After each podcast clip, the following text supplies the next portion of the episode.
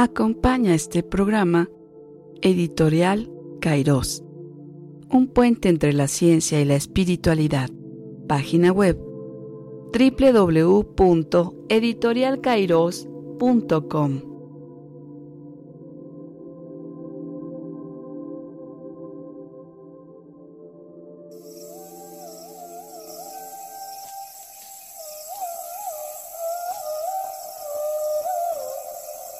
Introspección.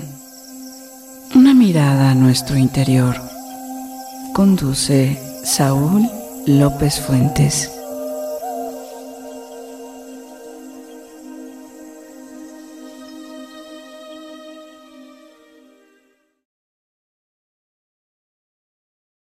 Bien amigos, estamos nuevamente en su programa Introspección, una mirada a nuestro interior dándole seguimiento a lo que estuvimos platicando la vez pasada sobre el New Age y el Now Age.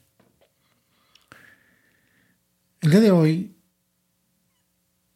tenemos muy claro, o más bien vamos a tener que ser muy claros, qué es lo que se dio, qué es lo que surgió en, el, en aquella época, desde, desde los 60s, 70s, y lo que está pasando actualmente, los movimientos que surgieron, las ideas, los conceptos más fundamentales,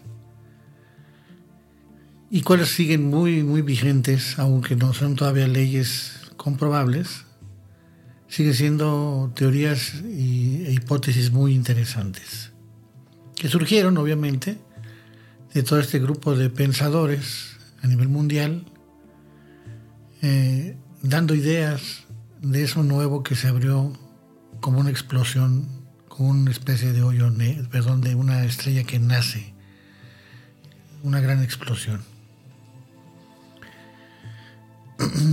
Dentro de todos estos movimientos surgieron infinidad de personas con ideas en el terreno de la salud, la medicina alternativa, también ya llamada medicina complementaria.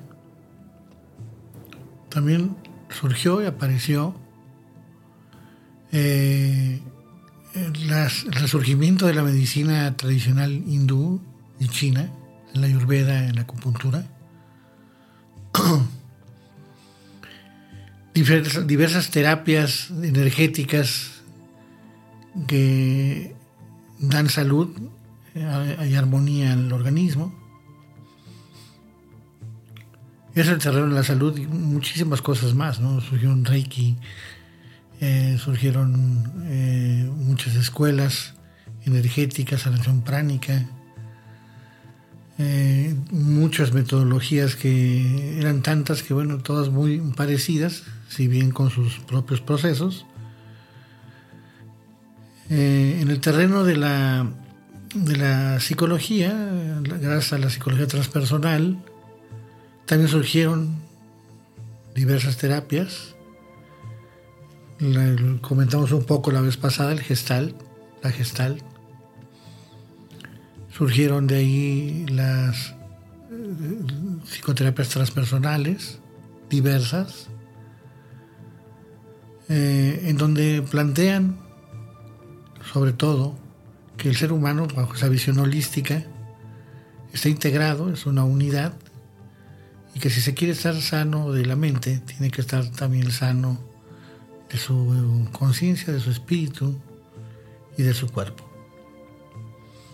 En el terreno psicoenergético surgen muchas escuelas que tienen que ver con movimientos físicos, o sea, el ejercicio físico acompañado de movimiento energético, y que también ayude a ese proceso de investigación o indagación interior. Tai Chi, Qigong, escuelas tradicionales chinas. Surgieron también, o resurge el Kung Fu, el Aikido, y obviamente uno de los pilares de ese movimiento, ¿no? y que sigue siendo muy vigente, muy actual y cada vez más recomendable que es el yoga, el hatha yoga. Y ahora hay diversos yogas que no todo tiene que ser con el cuerpo, sino que también todas las otras yogas que van con la oración, la devoción, etc. Que en su momento, perdón, iremos tocando. Bien, en el terreno de las ciencias de frontera surgieron estas teorías que comenté también la vez pasada, de la resonancia mórfica, el paradigma holográfico, el concepto del movimiento de David Bohm, Stanislav Grof, que genera lo que es la respiración holotrópica, y escuelas de pensamiento, ¿no? con Abraham Maslow, muy importante,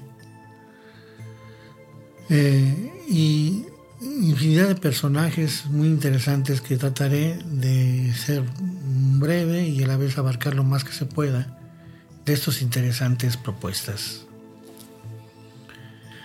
Eh, deberíamos, eh, bueno, voy a tratar de empezar eh, explicando una de las, bueno, también por cierto me olvidó decirles que es muy importante que empieza a resurgir mucho la cuestión naturalista, la conservación natural de nuestro planeta, más respeto a los otros seres humanos sintientes como los animales y las plantas. Esa es parte del movimiento del New Age. No es algo, eh, ¿cómo les diré? Eh, que surgió de la nada, surgió de parte del pensamiento de todos estos personajes que se juntaron. Se reunían y cada quien en su profesión y en sus investigaciones iban avanzando y con, llegaron a estos puntos tan interesantes. Como decíamos, una parte muy fundamental actualmente es el término holístico,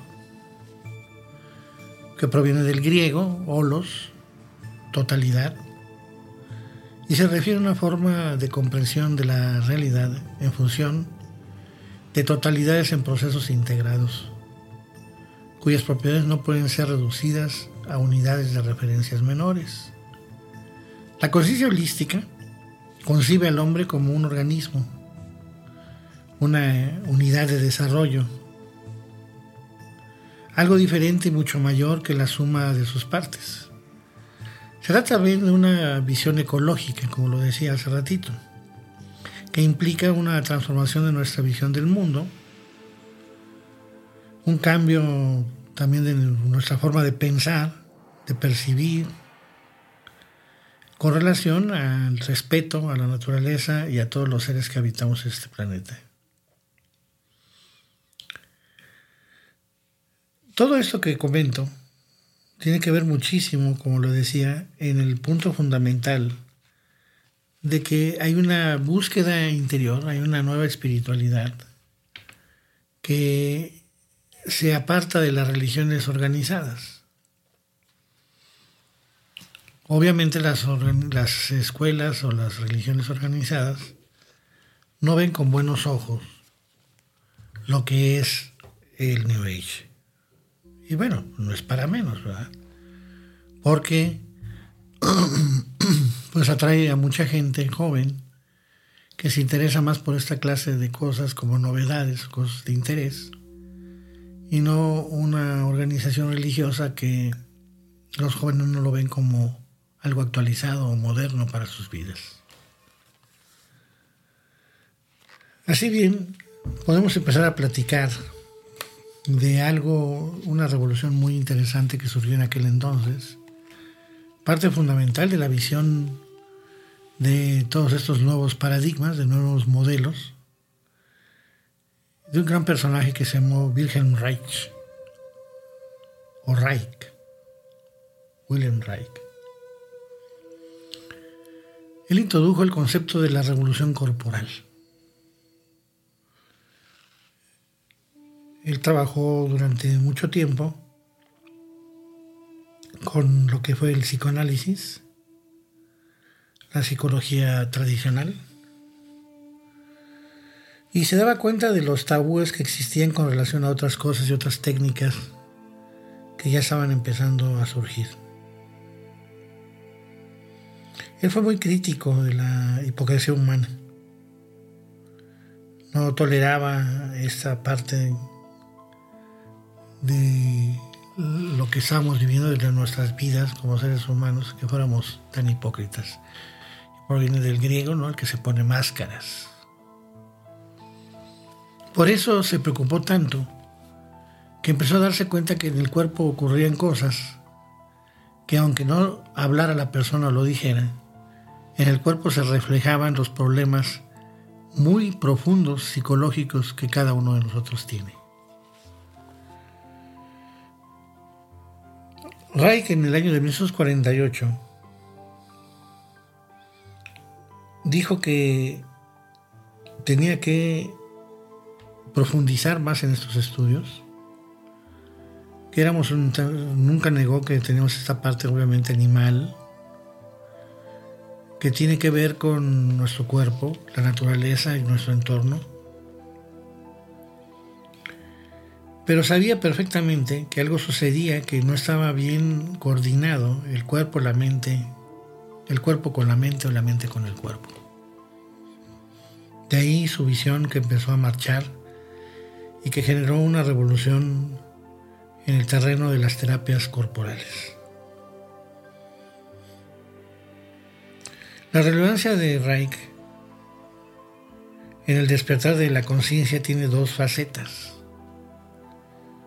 Una ya la reivindicación de su corporalidad humana, o sea, la parte que les estoy comentando, que se basa que nuestra mente no puede sentirse unida al universo mientras que no haya aprendido a habitar el cuerpo, a aceptar el cuerpo como tal.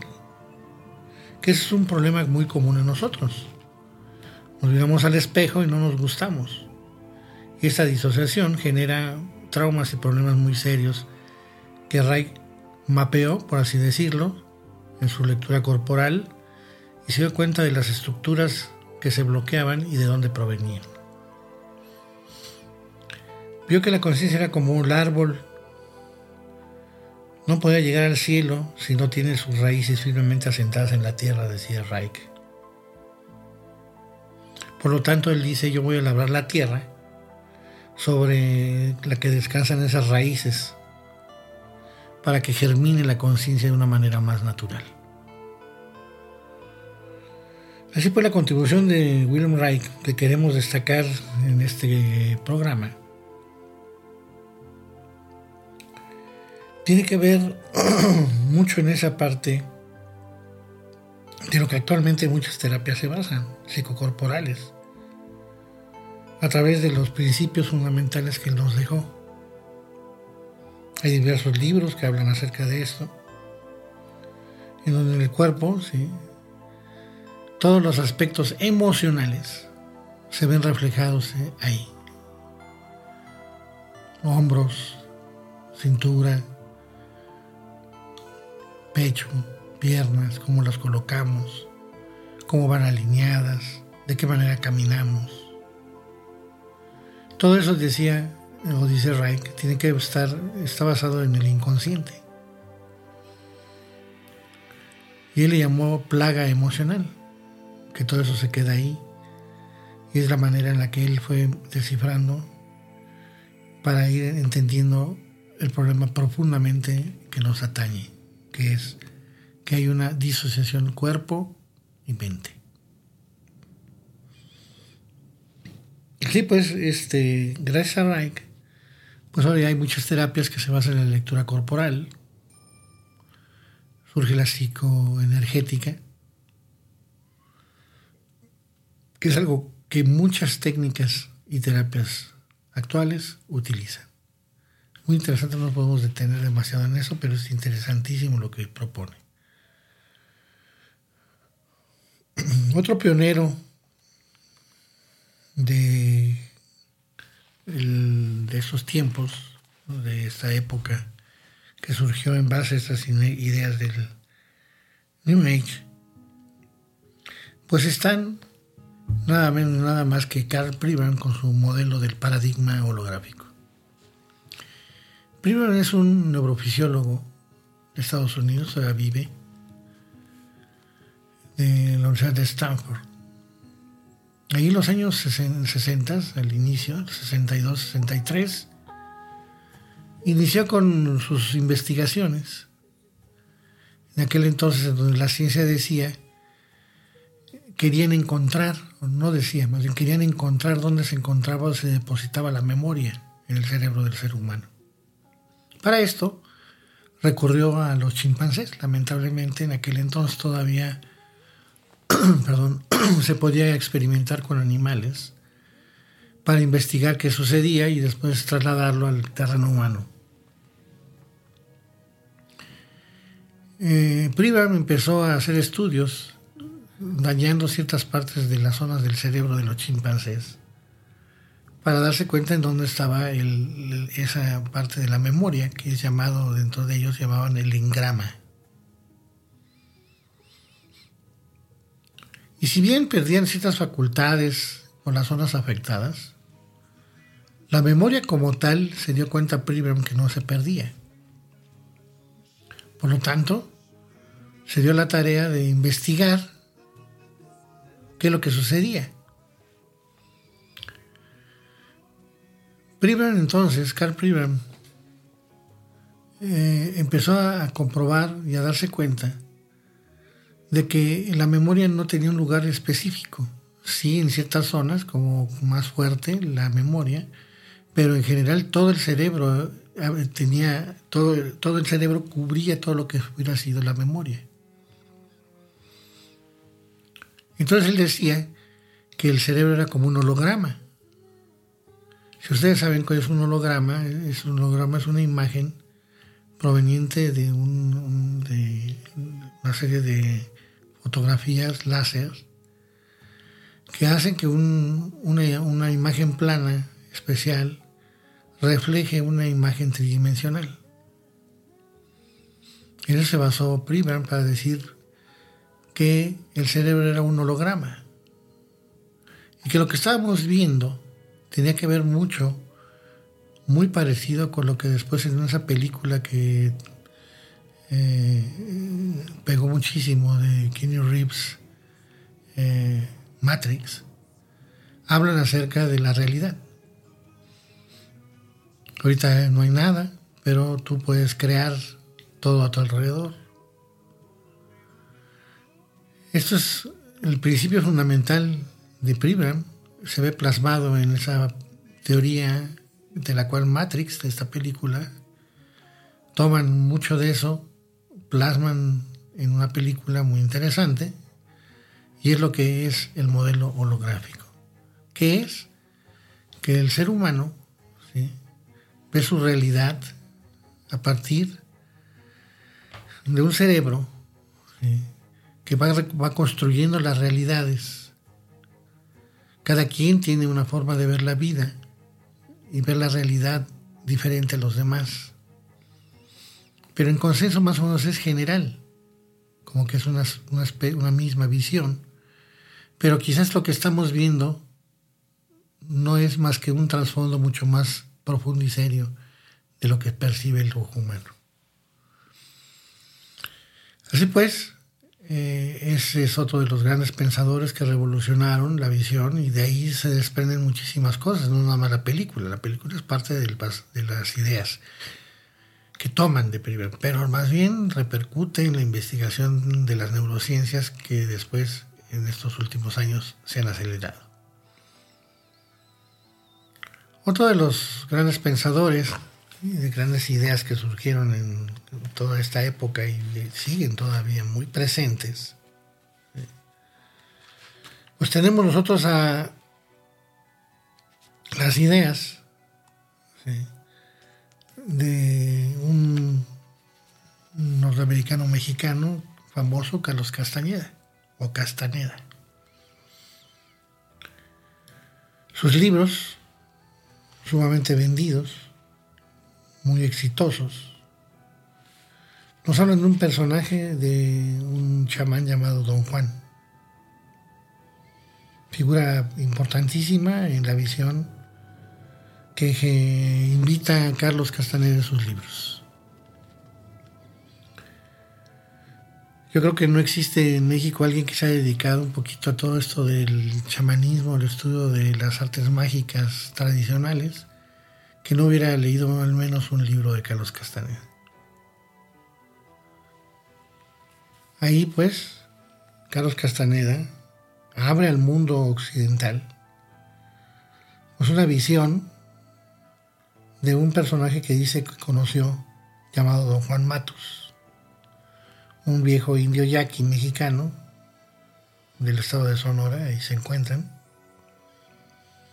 quien a partir de ese momento que lo conoce se convierte en su maestro y benefactor de Carlos Castaneda. Para Carlos Castaneda pues hubo un cambio porque él venía de la escuela, de la Universidad de California, y al entrar en contacto con esta nueva realidad, le cambia totalmente todo su visión de la realidad que vivía académicamente. Y como lo digo, lo plasma en sus libros. Carlos Castaneda reconoce que don Juan, bajo sus instrucciones muy rigurosas y sus directrices, le enseñó lo que él llama el camino del guerrero para que se convierta en un hombre real de conocimiento. Y más exactamente en el término de Don Juan, en un agual. Así pues, es muy interesante, ¿verdad? Que también las ideas de Castaneda permean tremendamente en el mundo del New Age. Surgen muchísimas escuelas tradicionales que estaban apagadas, diciendo que ellos también tienen ese conocimiento chamánico que habla Castaneda con don Juan Matus. Y entonces empiezan a surgir chamanes cheroques, este, empiezan a surgir también muchas eh, tradiciones antiguas, incas, mayas, y se tratan de adaptar a estos tiempos para decir que también ellos son culturas de conocimiento. Y surgen, pues obviamente, no de Don Juan ni de Carlos Castaneda, pero de esas ideas surgen todo esto de ceremonias con la ayahuasca, hongos, peyote, etc.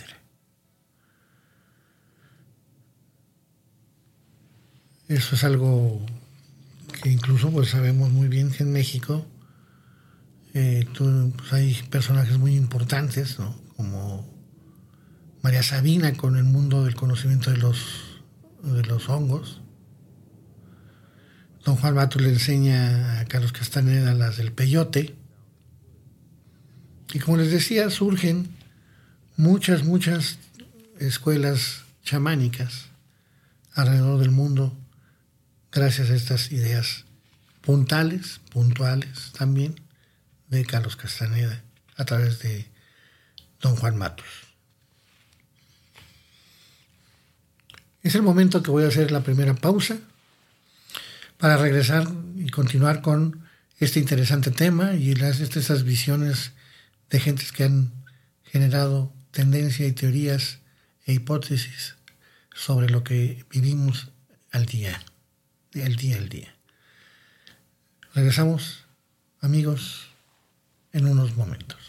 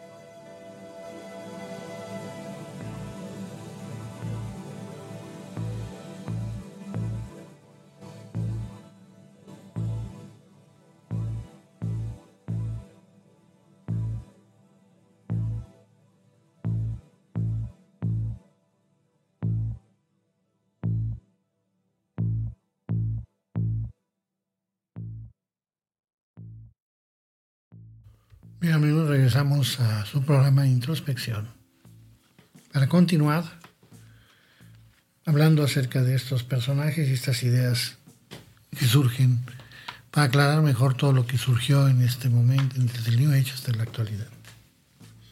Otro gran personaje fue Abraham Maslow, un psicólogo muy, muy exitoso, que él era un gran estudioso de Sócrates y de Platón. Después de profundizar en ellos de una manera muy, muy seria, penetró ahora en dos filósofos un poco más modernos, en Spinoza y Bergson.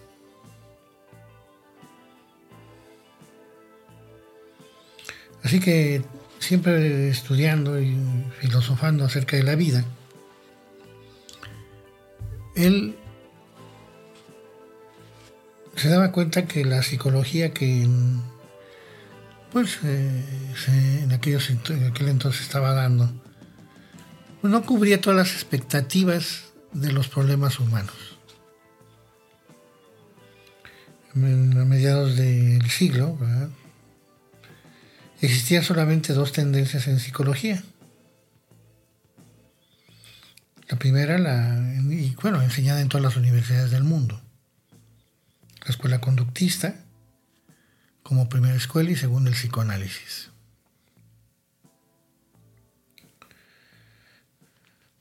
Que pese a su valor por la descripción de diversos tipos de conducta, ambas comparten graves limitaciones, decía Maslow,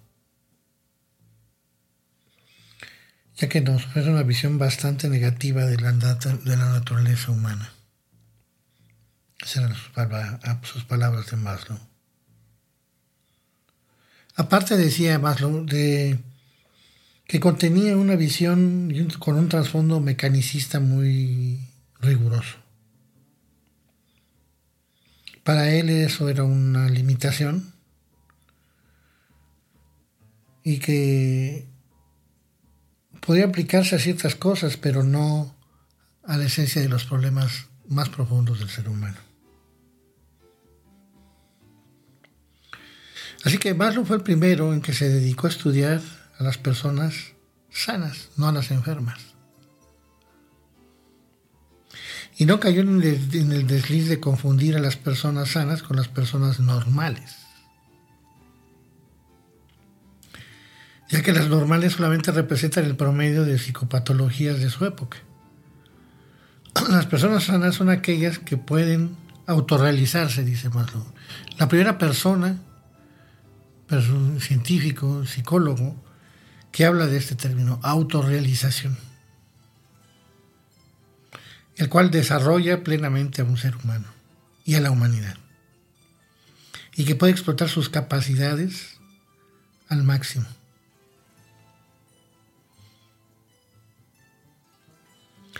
Así pues, Maslow decía que el ser humano tiene necesidades biológicas, instintivas, que van apareciendo en una sucesión jerárquica a medida que las necesidades elementales se ven satisfechas. Por ejemplo, la falta de seguridad, respeto y amor puede causar tantas enfermedades como la falta de vitaminas. Y eso es lo que dijo Maslow a mediados del siglo pasado. La falta de seguridad, respeto y amor puede causar tantas enfermedades como la falta de vitaminas. Y hoy en pleno 2024, en México y en muchas partes del mundo, la falta de seguridad que es terrible, respeto que ya no existe y amor que, bueno, está escaso, pues denotan una sociedad enferma. Estos conceptos le, permitieron obviamente esta visión a Maslow a dar marcha a, lo que llamó él la psicología humanista. Eso sucedió a los principios de los 60, precisamente cuando surge todos estos movimientos que dije del New Age. Escribe un libro muy interesante que pueden conseguir que se llama El hombre autorrealizado, donde habla acerca de estos puntos. Así pues, Maslow introduce ese término, psicología humanista, una psicología más humana, menos clínica, menos como si fuéramos animales o simios, e introduce conceptos muy interesantes como los que acabo de leer hace ratito.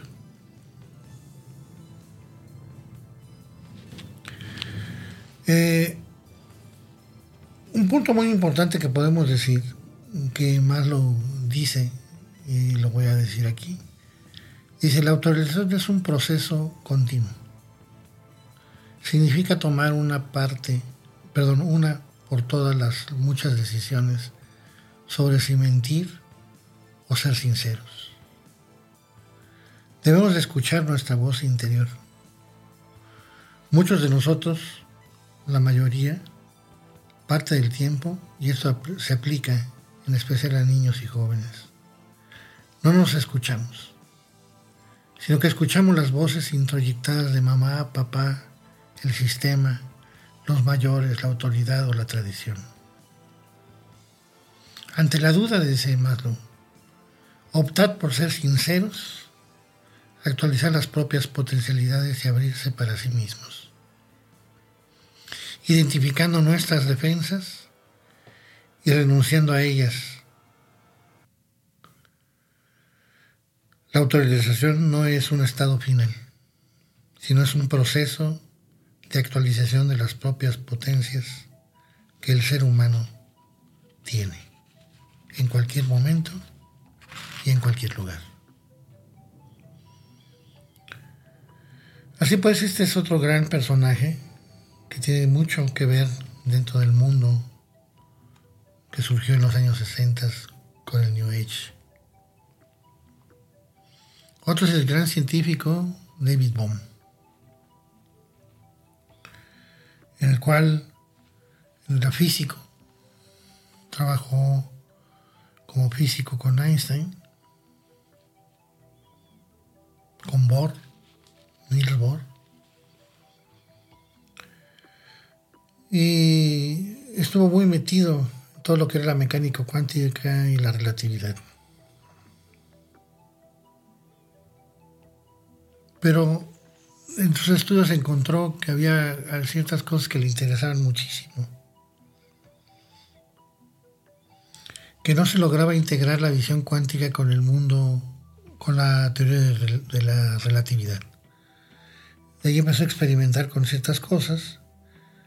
Como físico teórico, surgió la idea y concepto que se acuñó y el cual es pues es el padre de esto, que se llama la totalidad y el orden implicado.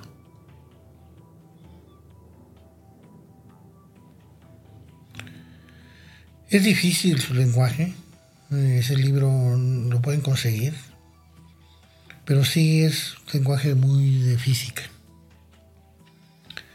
Y de repente este, eh, aborda muy brevemente ciertos aspectos de la conciencia que son muy importantes, pero le presta un 5% de atención solamente en ese libro. Posteriormente, ya después Bohm platicando con Krishnamurti, que hicieron grandes amigos, surgieron varios libros, entre ellos Más allá del tiempo, El futuro de la humanidad, y ahí es a donde se establece una relación y una profundidad en el pensamiento y una visión que también Bohm desplegó en sus estudios y sus propuestas.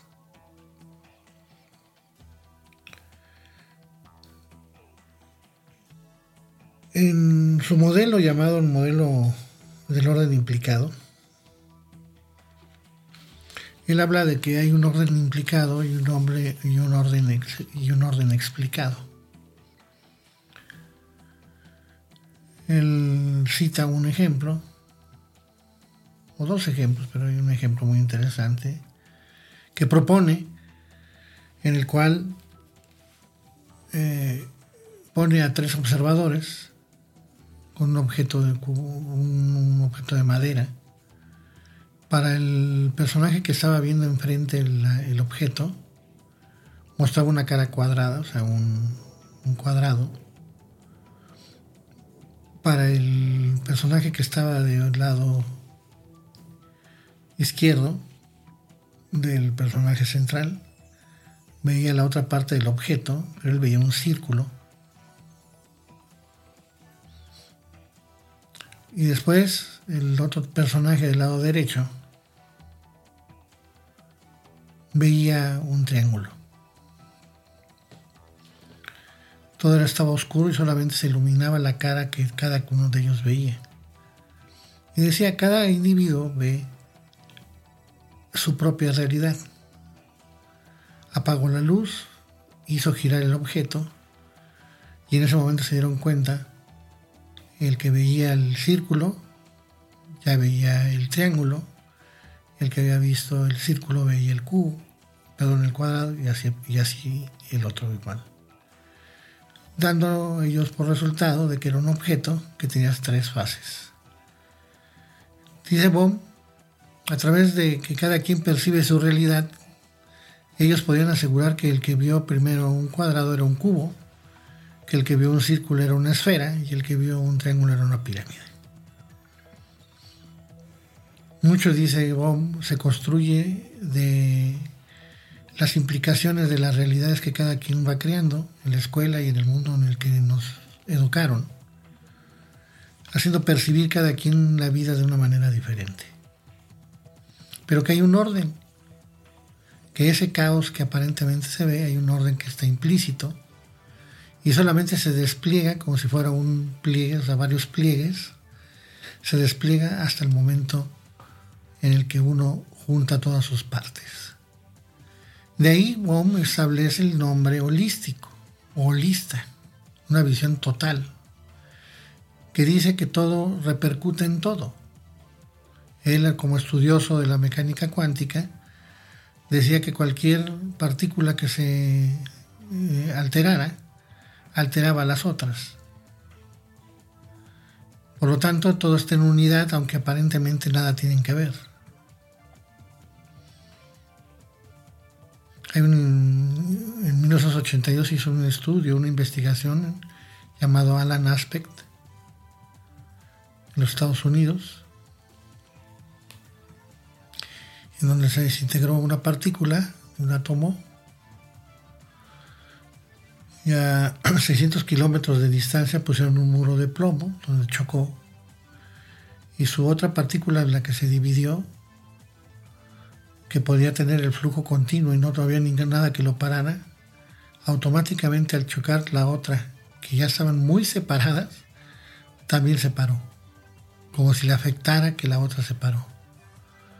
Todas estas visiones se sintetizan en el pensamiento de Bohm y en ese libro que se llama La totalidad y el orden implicado, que siguen muy vigentes y siguen estudios de físicos teóricos llevando a la experimentación para demostrar si esto es solamente una hipótesis, una teoría o ya entra en el campo de la verdad y de las leyes.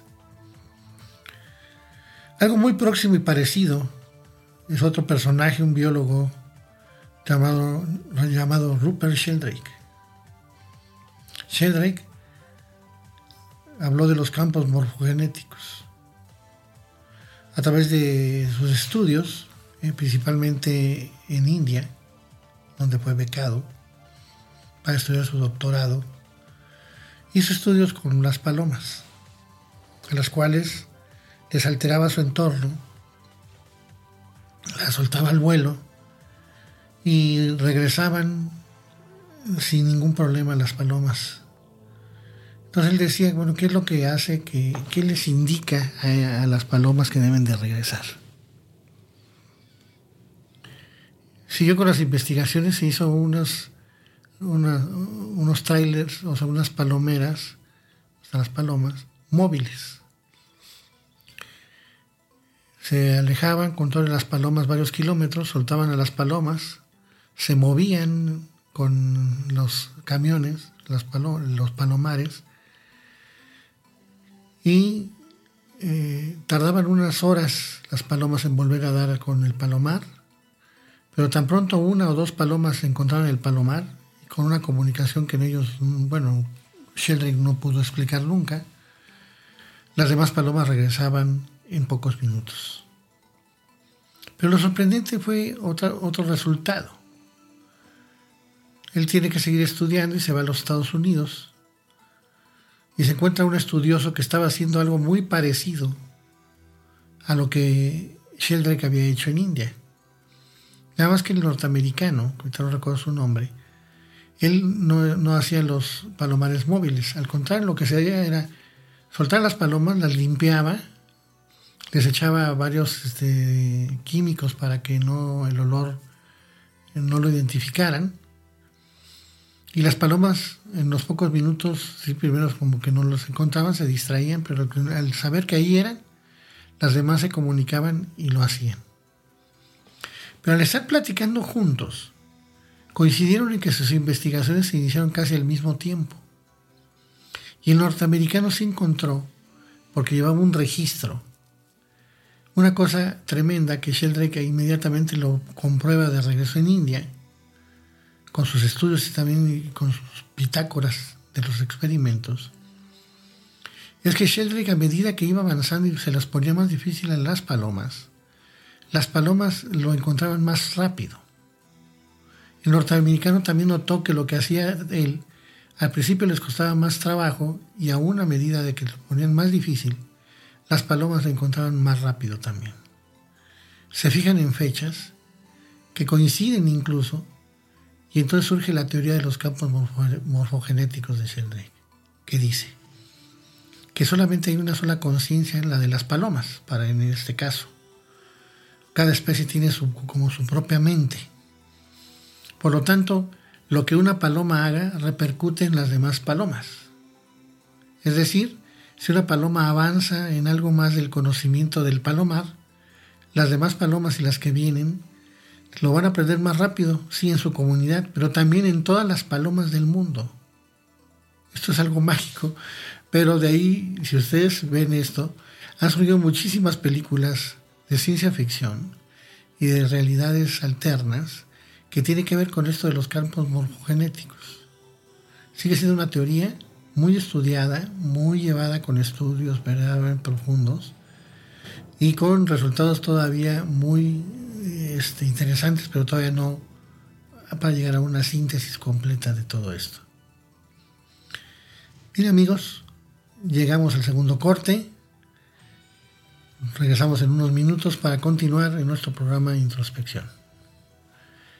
Y regresando, por favor, este, más bien antes de regresar, traten de escribirnos en nuestro chat, traten de estar con nosotros a través de la página donde pueden escribir, poner sus dudas, hacer comentarios, para que haya una interacción entre nosotros y ustedes y sepamos hacia dónde van nuestros programas, qué es lo que les gusta, qué quisieran que abordáramos. Bien, regresamos en unos minutos. No se vayan.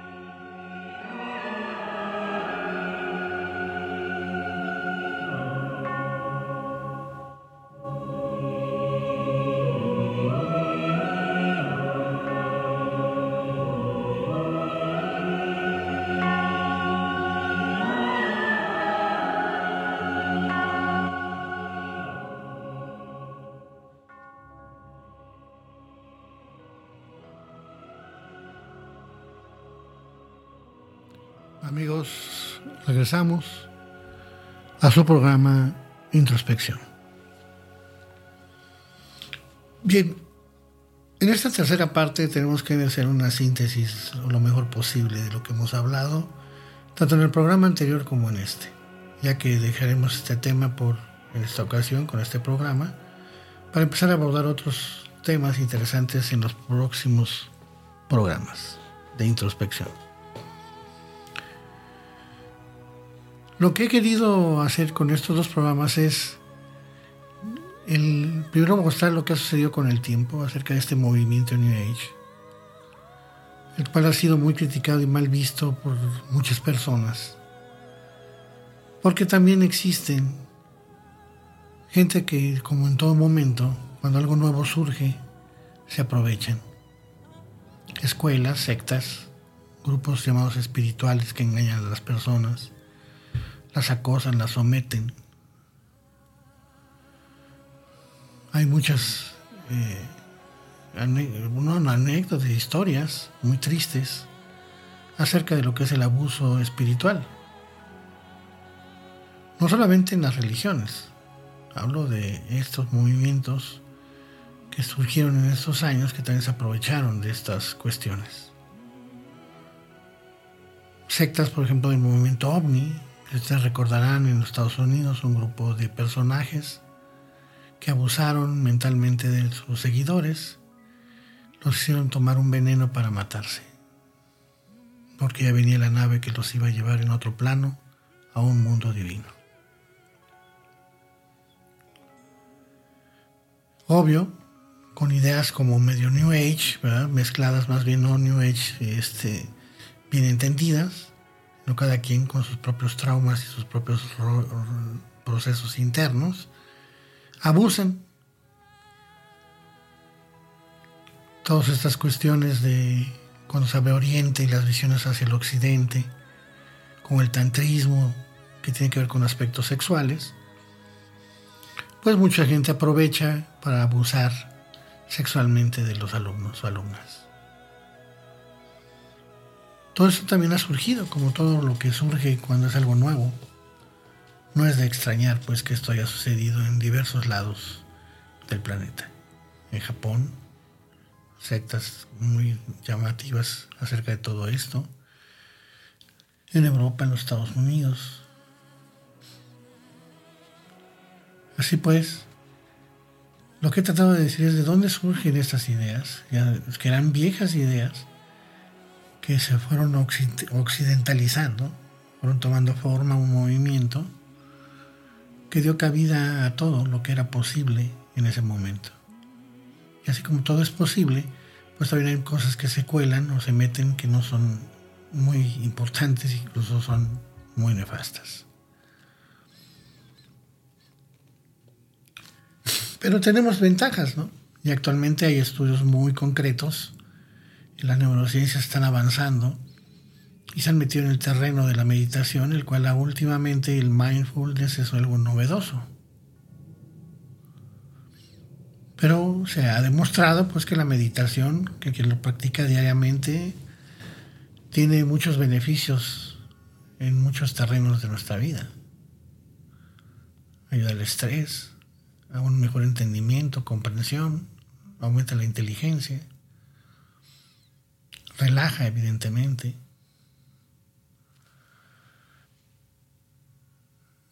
De la meditación también se han visto efectos del yoga, del chikun, beneficios en terreno muy claros de la salud, cuando se meten a disciplinas como este tipo, tan ya estudiadas y practicadas y cada vez mejor ahora con un mayor conocimiento de los mismos.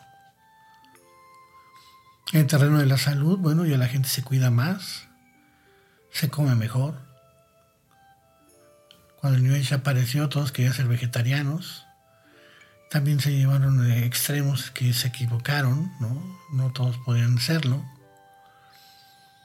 Hubo personas que cayeron en anemias tremendas por haber hecho cambios alimenticios sin cuidado. Como les digo, todo el mundo se aprovecha también de eso. Pero ya en la actualidad hay tantos avances y estudios en el cual ahora vemos, ¿verdad?, de que el, ser vegetariano pues, ya no es muy extraño, hay mucha gente, cada vez más. No estoy diciendo si el vegetariano es mejor que el carnívoro, para nada. Cada quien puede tener su alimentación. Simplemente al decir es más sana, también el que come carne ya también se cuida en lo que las cantidades y proporciones que come. Eso es lo que viene como una especie de resumen.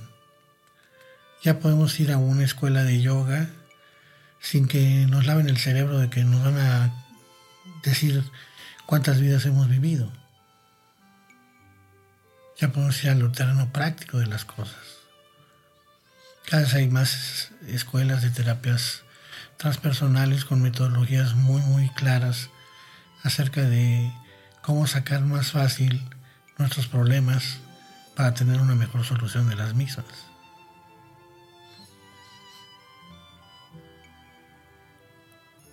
Eso es lo que nos debe de dejar muy claro lo que estamos tratando de decir en estos dos programas.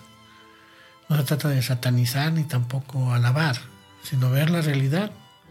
Tiene sus cosas buenas, sus cosas malas como todo, pero creo que en síntesis ha habido mucho mejor cosas positivas que ha dejado todo este movimiento que eh, cosas desagradables. Ya casi nadie obviamente habla de esto, nadie se quiere ligar a ese término, pero si ustedes prestan atención, desde el momento en que se manejan los conceptos holísticos, integrales, cuerpo, mente, espíritu, conciencia, pues es el origen de esa visión. Quien empieza a hablar de la salud integral, también bajo ese concepto del cuerpo y mente, pues es lo mismo las terapias psicológicas que dicen exactamente el mismo proceso. Para estar sanos tenemos que tener la mente sana. Ya no es difícil que una persona vaya a un psicoterapeuta y lo ayude y no se estigmatiza a la persona por haber ido a ver al psicólogo que pues solamente lo van a ver los que están locos. eso no es así.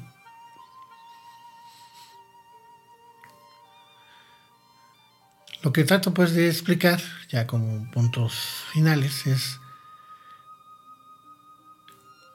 tenemos ya mucha información, no por tener la información la sabemos asimilar, pero sí podemos empezar a tener algo muy importante en nosotros, qué es lo que queremos, qué es lo que hacemos. Quiero cuidar mi cuerpo, bueno, ya hay mucha información de qué hacer tengo problemas psicológicos, tengo muchas cosas que puedo también recurrir a ellas para que me, ayuden, me faciliten esto. Lo más importante es estar bien con nosotros mismos. Bien de nuestra mente, bien de nuestro cuerpo, bien de nuestra esencia. Estar tranquilos y contentos, felices por la vida que tenemos. Con sus dificultades como todo. Pero esos logros cuando, se, llegan son muy satisfactorios cuando tenemos una vida más plena, más integral. Porque en ese recorrido de una visión integral también está la cooperación y la ayuda a los demás. Así se crece, así se aumenta el cariño y el amor a los demás, a los animales, a la naturaleza, a la tierra.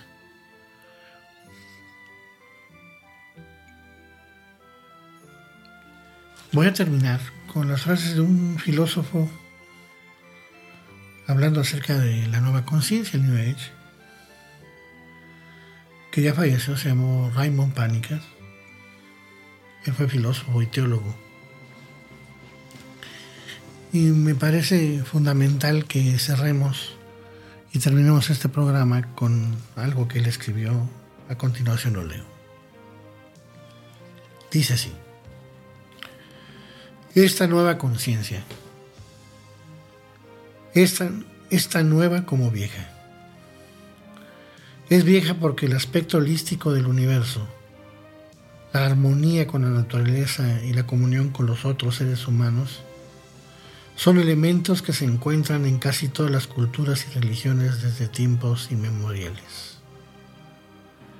Hemos de dejar de tener el síndrome colonialista de mirar las cosas desde la única perspectiva dominante.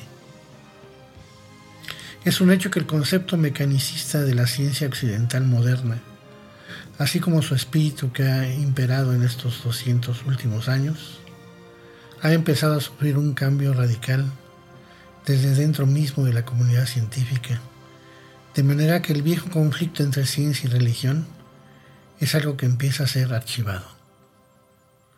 Es nueva en un sentido doble. Primero, porque cada fenómeno humano es único. Y si ahora recuperamos la visión holística e interdependiente de una cultura más tradicional, lo hacemos de una manera propia, única y verdaderamente nuestra. Segundo, también es nueva porque la moderna tecnología nos haya hecho darnos cuenta de una cosa que la humanidad hasta, hasta ahora ignoraba. La humanidad desde muy antiguo, desde hace mucho, tenía conciencia de los fenómenos escatológicos y de la contingencia del universo. En la India, Kalpa, según un concepto hindú, en cambio a la humanidad, la idea de un suicidio parricidio colectivo no se le había ocurrido hasta ahora. eso es algo nuevo. Hoy podemos destruirnos y podemos destruirlo todo sobre el planeta. Hoy el universo tecnológico es más potente que el universo natural. La solidaridad cósmica no es nueva, pero sí es nuevo el poder que el Homo Technologicus tiene que destruir el propio sujeto de la conciencia. He aquí un pensamiento que la humanidad aún no ha pensado realmente. He aquí la aparición de una nueva conciencia con un poder nuevo mucho más capaz que la idea tradicional de la muerte. Lo que trata de decir es lo que está pasando, ¿no? Se está avanzando, fíjense, desde cuando lo escribí, en los 60s, 70s. Y dice que nos estamos acercando a un punto muy crítico donde los hombres están empezando a jugar a ser dioses con la tecnología. Y esto sí puede ser terrible. Para la, es como una especie de suicidio para la propia humanidad. Bien amigos, hemos llegado al final de nuestro programa y de este tema con dos programas que abordamos, del New Age al Now Age. Por favor, sintonicen los otros programas de Conciencia Radio, escríbanos, escúchenos, mándenos sus opiniones. Estamos abiertos a recibirlas y retroalimentarnos de ellas. Ha sido todo, me despido, que sean muy felices, que descansen y sobre todo, sobre todo, mucha salud. Hasta luego.